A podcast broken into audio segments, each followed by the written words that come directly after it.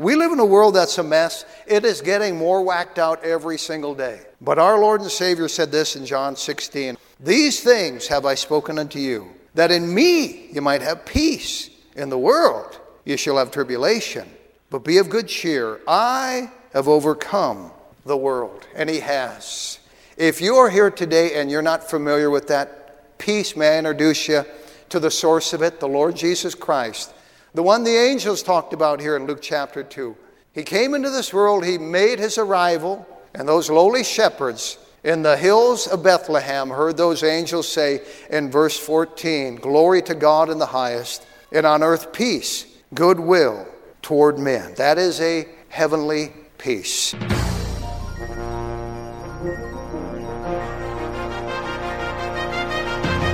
Bible says that the gospel of Christ is the power of God unto salvation. Welcome to Pulpit Power, featuring Pastor Tony Skeving, Senior Pastor of Fargo Baptist Church in Fargo, North Dakota. Today's message was previously preached before a church audience. And now, here's Pastor Skeving.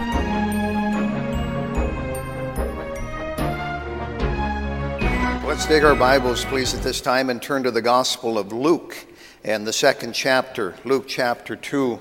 Many years ago, we had a gentleman in our church here that was actually related to one of the two men who wrote the song Silent Night. Silent Night's probably the most beloved Christmas hymn that we know of. And it was actually written shortly after the Napoleon Wars when a, uh, the world was sick of war. They were really longing for peace. And there was a little church in Austria that was coming up on Christmas, and they wanted a, a special hymn to uh, sing for the, the celebration. But the mice in that church had actually bitten through the bellows of the church organ and wiped out the, the church organ. And so uh, two men, Franz Gruber and Joseph Mohr, sat down together and they composed a song, especially that could be sung without an organ. And as it turned out, on Christmas Eve in 1818, they sung the song together with a guitar and Silent Night was sung for the first time. The chorus of Silent Night is beautiful, the whole song is beautiful, but the, the last line comes in with these words Sleep in heavenly peace. Sleep in heavenly peace. I'd like to talk to you today about heavenly peace. In Luke chapter 2, we're going to read the first 14 verses. The Bible says, And it came to pass in those days that there went out a decree from Caesar Augustus that all the world should be taxed. And this taxing was first made when Cyrenius was governor of Syria. And all went to be taxed, every one into his own city. And Joseph also went up from Galilee, out of the city of Nazareth, unto Judea, unto the city of David, which is called Bethlehem, because he was of the house and lineage of David, to be taxed with Mary, his espoused wife, being great with child. And so it was that while they were there, the days were accomplished that she should be delivered. And she brought forth her firstborn son, and wrapped him in swaddling clothes, and laid him in a manger, because there was no room for them in the inn.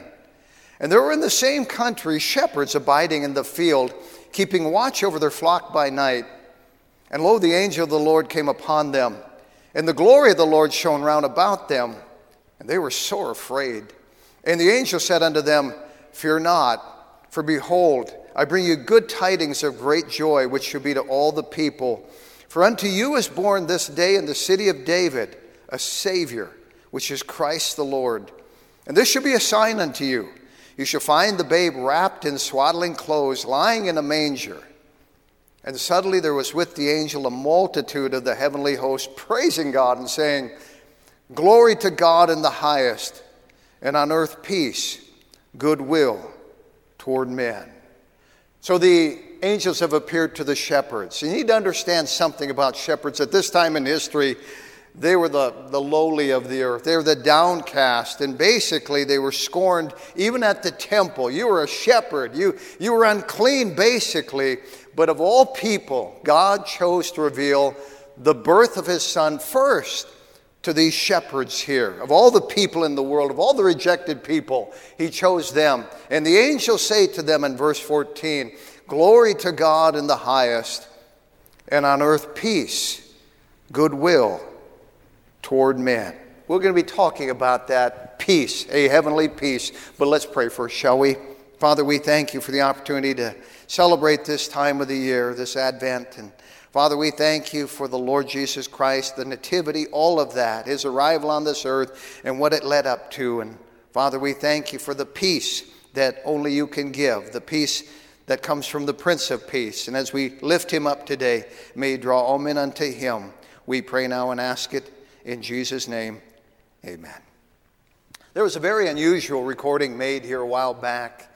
The title of it is Sleep Gently in the Womb and it's a simulated recording. It's the sounds of a, a, mother's womb, carefully put together with music that's conducive basically to an infant's well being. And the thought is after the child is born, you play this recording to them and it calms them down. And it was developed by Japanese scientists, and they produced this uterine sound by placing actually a, a condenser microphone into the uterus of a pregnant woman and recording that sound and then afterwards, when the baby's born, you play that same sound to them, and it's supposed to be the most peaceful sound to a baby that would calm them down. You know, when a baby is inside the womb of his mother, that's probably the most peaceful time that they'll ever enjoy of their whole life because after that, it's kind of a fine how do you do when they're born in this world and they're lifted up by the legs and they're slapped on the behind and they're placed under bright lights on a cold stainless steel scale and weighed and all of a sudden it's like a welcome to the world. It's a kind of a fine how do you do basically that would put anybody in a foul mood, wouldn't it? If you think about it. You are at that point introduced into the world and folks, according to the Bible, it's a world of a sin. It's a world that likes to fight. And as that child grows up, they begin to fight with their siblings, and they begin to fight with their cousins, and they begin to fight with their teammates, and they fight with their parents. And as they get married, they fight with their spouse, and they fight as church members, and there's just fighting everywhere. Folks, we live in a world that likes to fight. Uh, prison inmates fight. Our own government fights. Nations fight. They like to fight. The Bible says this in Romans 12 18 that if it be possible, as much as lieth in you, live peaceably with all men. It's like it's just not going to happen. You do your best. But we live in a world of unreasonable people, do we not? The Bible says in 2 Thessalonians 3 2 that you may be delivered from unreasonable and wicked men. We live in a world, and the Bible puts it this way there's such a contradiction of sinners against us. And there really is. So, as we talk about this heavenly peace, first of all, let's talk about the lack of it. The lack of peace. Earlier this year, I was in uh, Israel, and I was actually in Bethlehem, and it's the, the land of the Nativity, and they have a church there. To this day, a lot of speculation about where Christ was actually born, but they built a church over the cave that they thought that he was born into, uh, according to Constantine's mother. It's called the Church of the Nativity. It's a tragic and it's an ironic example of what I'm talking about here this lack of peace. Back in the mid 1800s, the Roman Catholic Church placed a silver star in that particular place down in the basement of the Church of the Nativity where the cave is. Well, the Eastern Orthodox Church came along sometime afterwards and they wanted to place their star there alongside of it, and the Catholic Church refused to have them put their star there. Well, the Eastern Orthodox church was backed by the, uh, the government of Russia. The, uh, the Roman Catholics were backed by France. But at that time, it was Turkey that had control over Palestine. Well, the Turks sided with France. The Russians declared war on the Turks. Great Britain, Italy, and France fought with the Turks, and the Crimean War raged for the next three years from 1853 to 1856 and 500,000 people died in that war. Can you imagine that? Half a million people over a star in a church. And when the war ended, two years afterwards, that star was permanently removed. And it's ironic to think that as a result of something that was supposed to be a place of peace, that so many people died. You know, in Psalm 120 and in verse number 7, the psalmist said, I am for peace but when I speak, they are for war. Isn't that true? Isn't that what goes on? We live in a world that is lacking of peace. And you can go to bookstores and you can buy books about peace. And you can go to a, counselor. And the crux of counseling today really is for people that don't have peace within. They go to astrologers. They take drugs. They go to psychologists. And honestly, you've got this world that cannot find peace. People are in turmoil, and there's a plethora of people that want peace. In the age of Aquarius, folks, has become the age of anxiety. You know that stress is actually the number one killer when it comes to all the things that kill people. It's really heart disease caused by stress over cancer, over accidents, over anything else. 80% of all gastronomical illnesses are stress related. The things that land people in a hospital are related to stress. And so you've got here $260 billion in this country every year spent on heart disease alone, and it's mostly stress related. And hundreds of millions of dollars are spent yearly on therapy and prescription drugs to help people cope with stress. We lack peace. Now, in my other life, let me just, let me just say this I was never a pot smoker.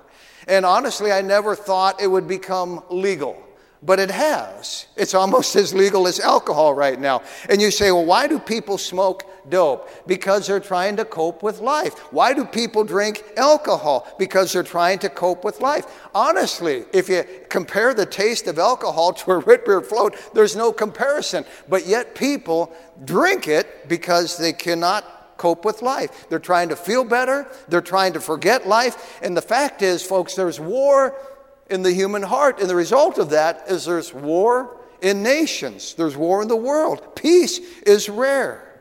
Do you know that less than 8% of the time of human history since the beginning of recorded time, less than 8%, there's been war otherwise? There's another statistic.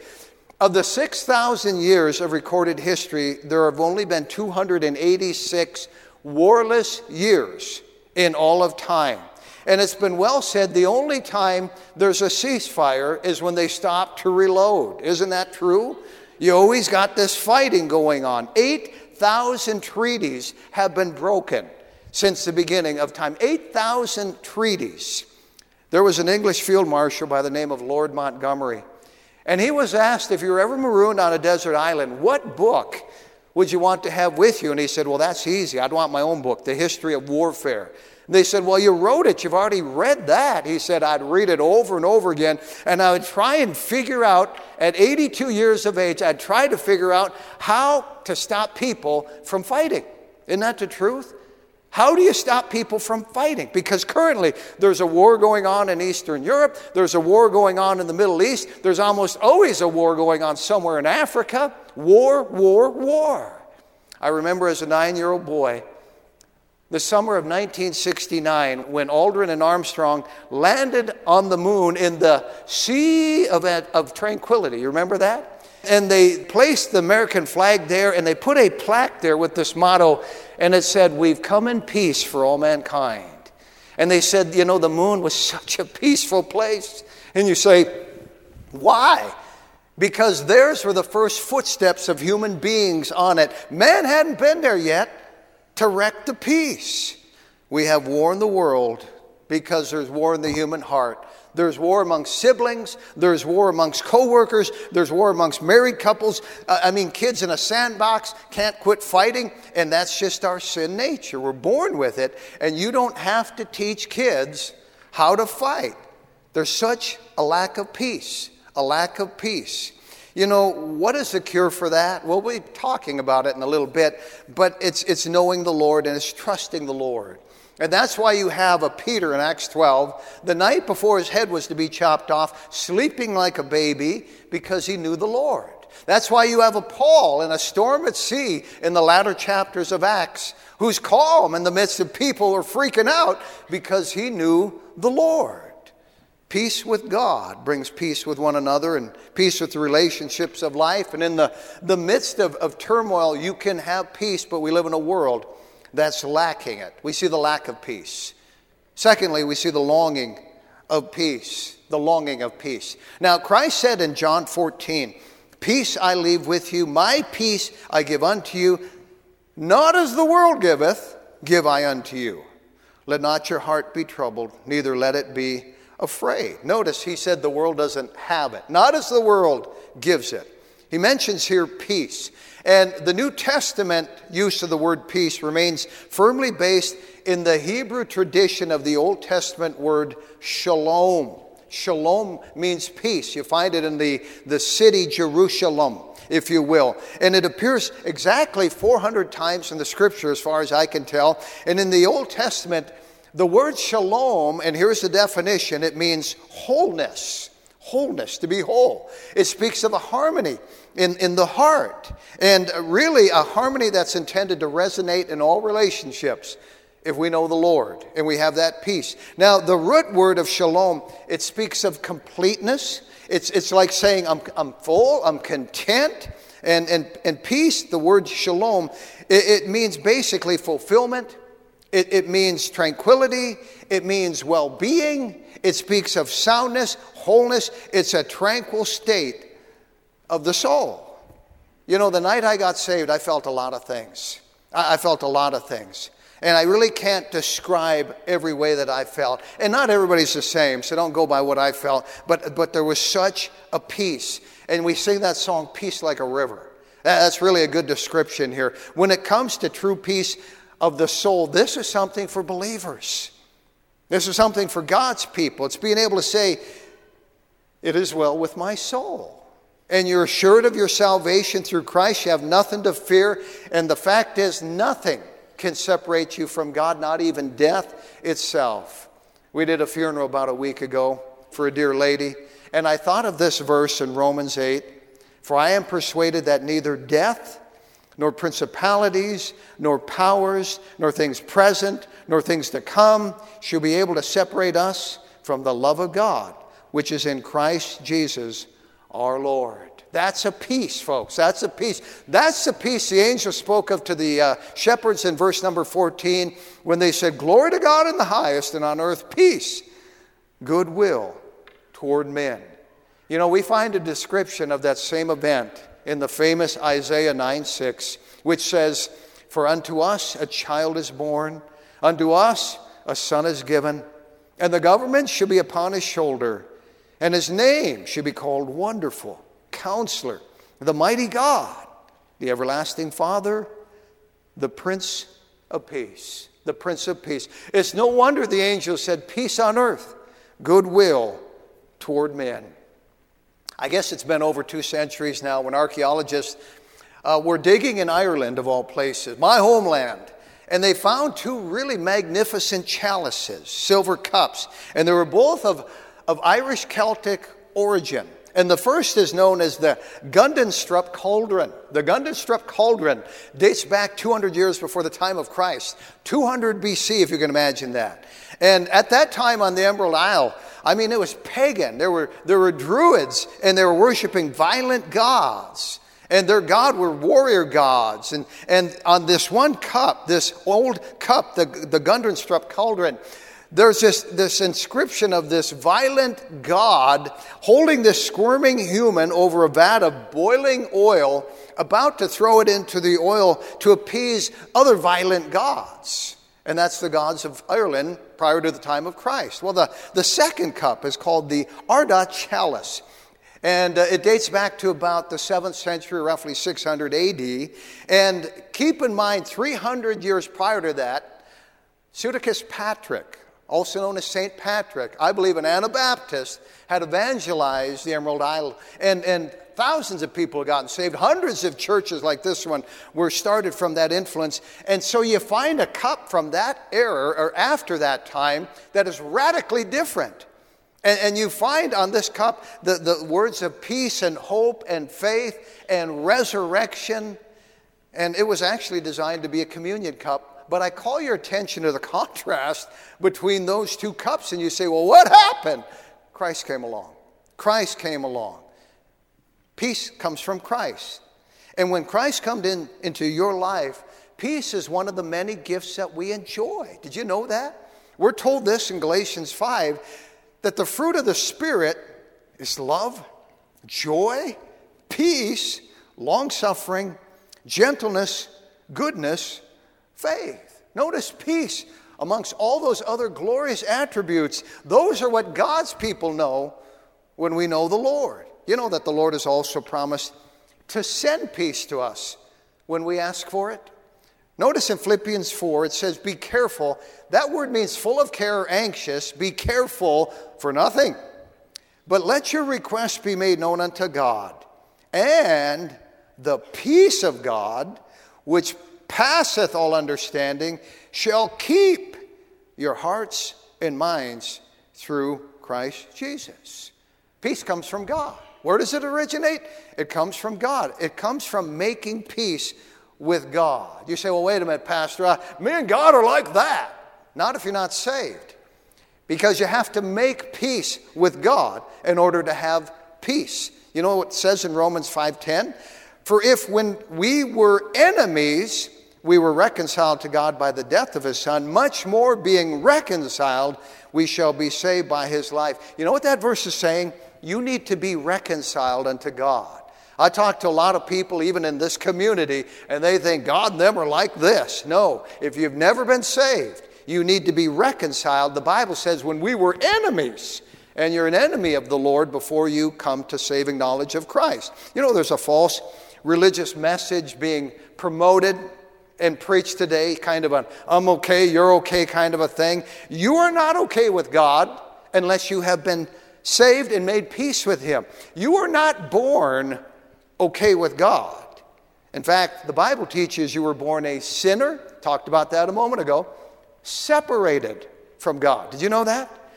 Isaiah 59 says, But your iniquities have separated between you and your God, and your sins have hid his face from you. The Bible teaches, folks, that we are born spiritually dead in trespasses and sins. So you're not automatically, naturally born into this world at peace with God. That is a fallacy.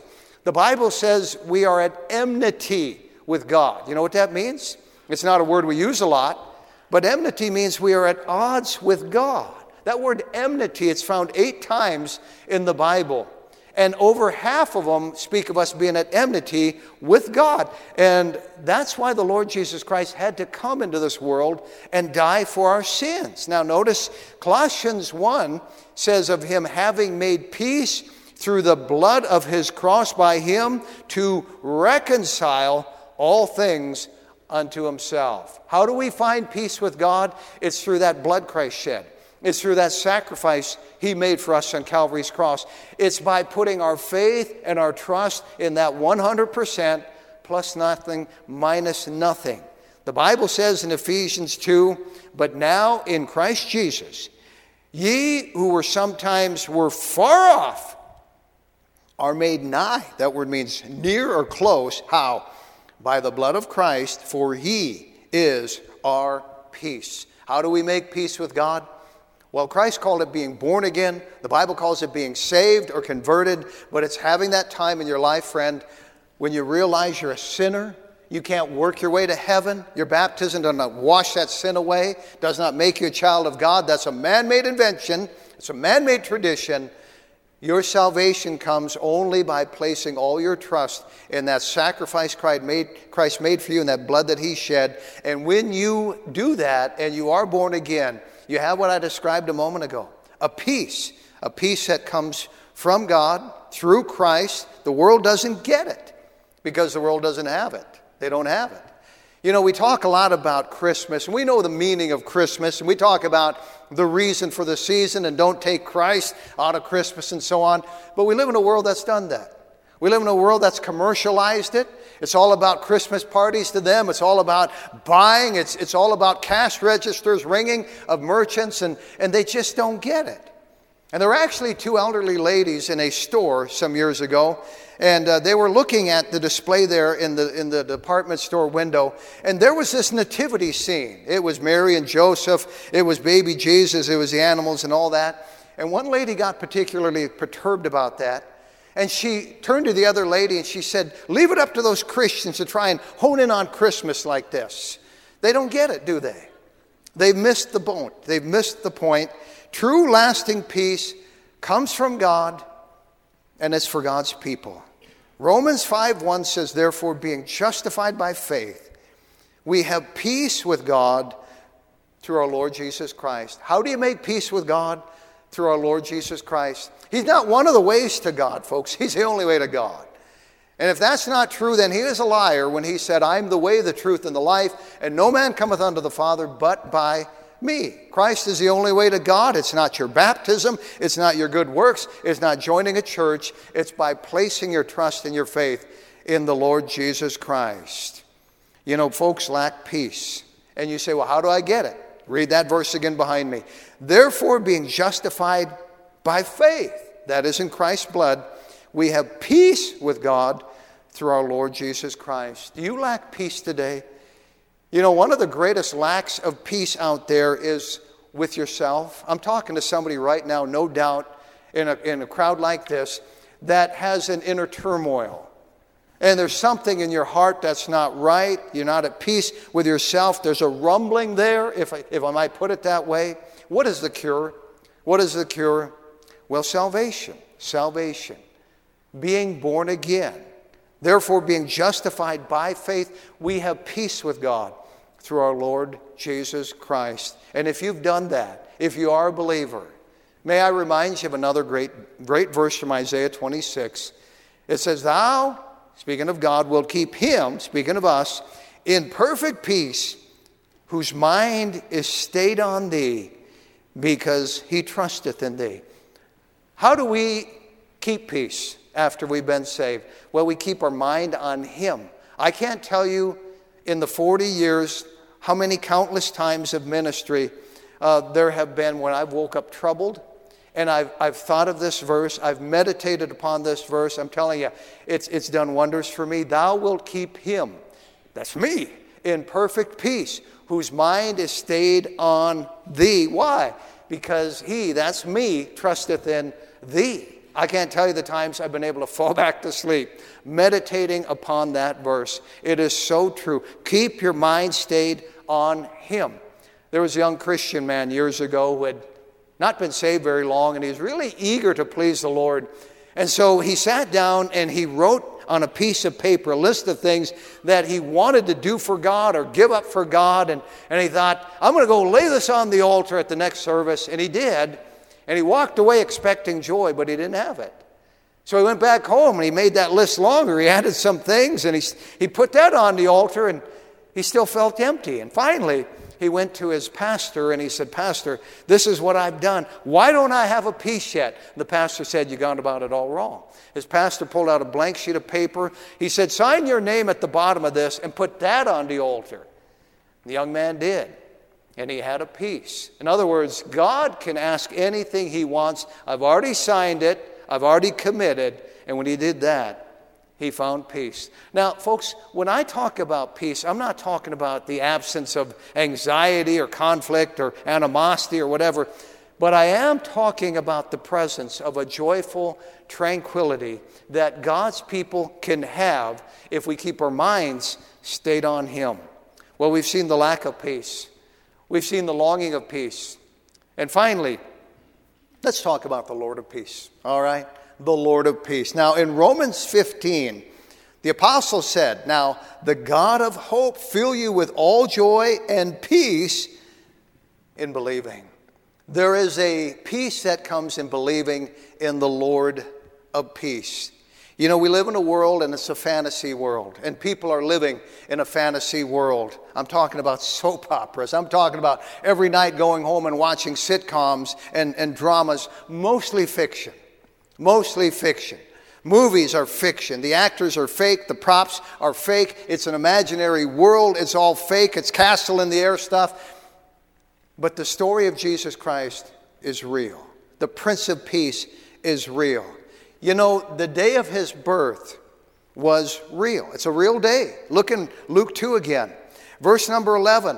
The angel says, For unto you is born this day in the city of David a Savior, which is Christ the Lord. It was a real day. It wasn't some mythological, imaginary story. We read that, that Augustus was, was the emperor at the time, Cyrenius was governor of Syria. It was a real time. Folks, it was a real day. In fact, it was a day that had been planned in eternity past. And in Galatians 4, it says, But when the fullness of the time was come, God sent forth his Son, made of a woman, made under the law. It was the fullness of time. The day had arrived. It was a real day. But secondly, it was a real city. Notice in verse number 11, For unto you is born this day in the city of David a Savior. So it happened in a real city, not a place called Narnia, not in a galaxy far, far away, not in some imaginary place. It was a real city. And by the way, it's about 6,000 miles, about 6,200 miles from Fargo. And it's a city that still exists to this day. It was a real place. Notice in verse number two, or verse four. And Joseph also went up from Galilee, out of the city of Nazareth, unto Judea, unto the city of David, which is called Bethlehem. Bethlehem's located about mm, eight miles south of Jerusalem. And Micah the prophet, 700 years earlier, foretold that that would be the place in Micah 5 2, it says, But thou, Bethlehem, out of thee shall he come forth unto me, that is to be ruler in Israel, whose goings forth have been from of old, from everlasting. So it was a real day, it was a real place. Thirdly, the Savior of the world was real. Notice in verse 11 For unto you is born this day in the city of David a Savior, which is Christ the Lord. Here he is, folks. He's on the very earth that he has created, if you can imagine that. He's come to willingly die and sacrifice himself for the sins of this world. The Savior had arrived, and he was a real Savior. But let me just say this when he returns again, and he is coming again, folks, no question about that. Many more verses in the Bible tell us he's coming back again. And when he comes back again, it won't be to be a savior, it won't be to bleed, it won't be to die on a cross. It'll be to judge, it'll be to rule, it'll be to reign. And that same passage in Isaiah 9 goes on in verse 7. It says, Of the increase of his government and peace, there shall be no end upon the throne of David and upon his kingdom to order it, to establish it with judgment and with justice from henceforth, even forever. Of his government and peace, there should be no end. Folks, that's when we'll finally know peace. So, peace comes from God, it comes through Christ. We read in Philippians 4 7, and the peace of God, which passeth all understanding, shall keep your hearts and minds, notice, through Christ Jesus. Comes from God through Christ. The Lord Jesus Christ even spoke of himself in a peaceful way. In Luke 10, he told his disciples, And into whatsoever house you enter, first say, Peace be on this house. And if the Son of Peace be there, your peace shall rest upon it. Now, he calls himself here the Son of Peace, the Son of Peace. Christians are not beyond anxiety or stress or depression. In fact, these are very real things. And I know of even Christian folks, and they're getting counseling, they're getting uh, therapy, and I'm not trying to minimize by any means going through a hard time, but before you examine your symptoms, let me just say this check on your relationship with God.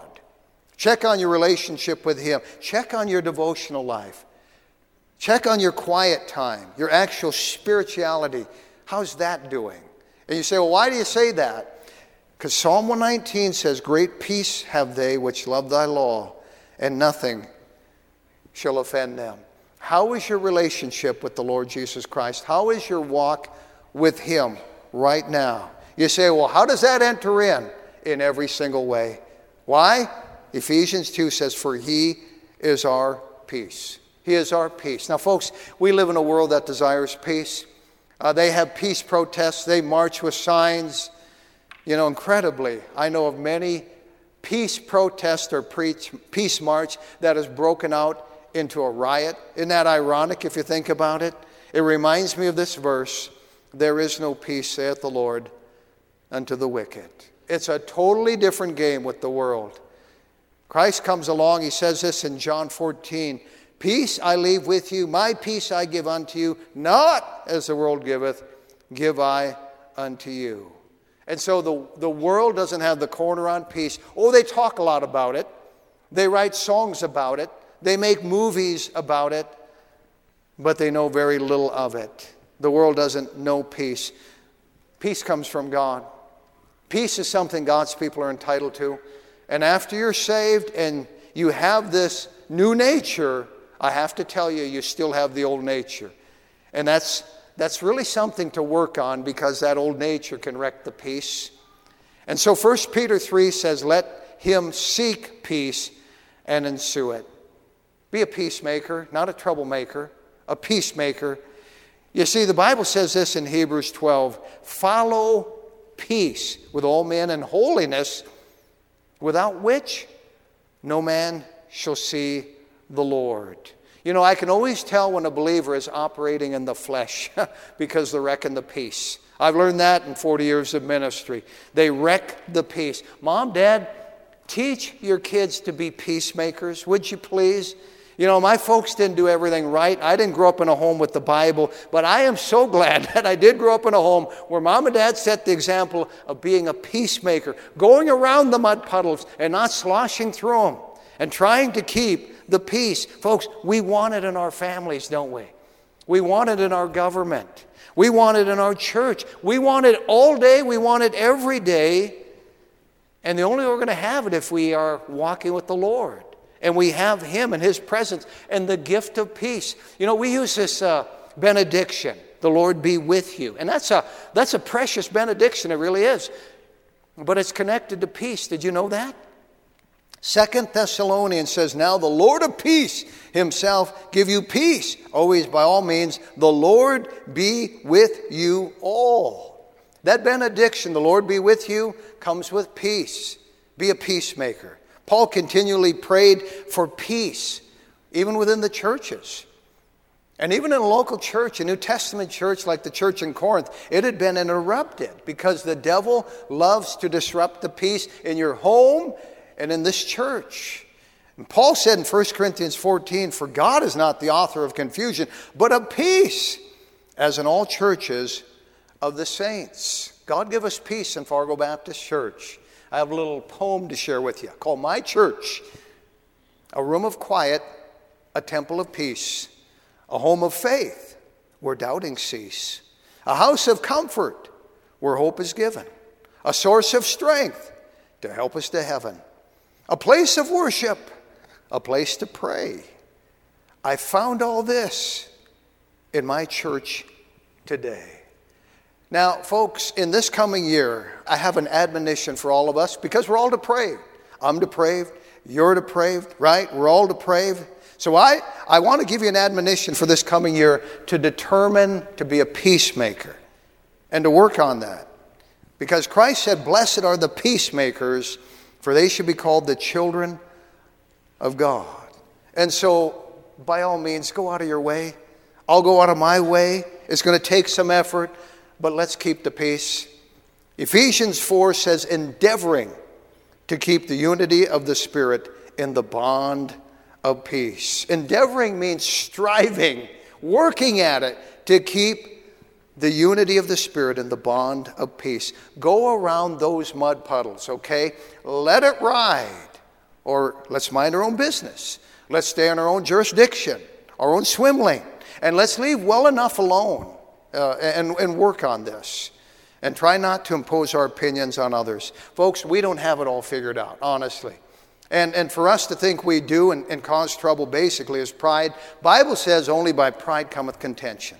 So let's lose the pride, all right? If we have the Prince of Peace living within us, I read this just last week in Isaiah 48, we can have peace like a river. That's where that verse is from. Peace like a river. Now, we live in a world that's a mess. It is getting more whacked out every single day, honestly.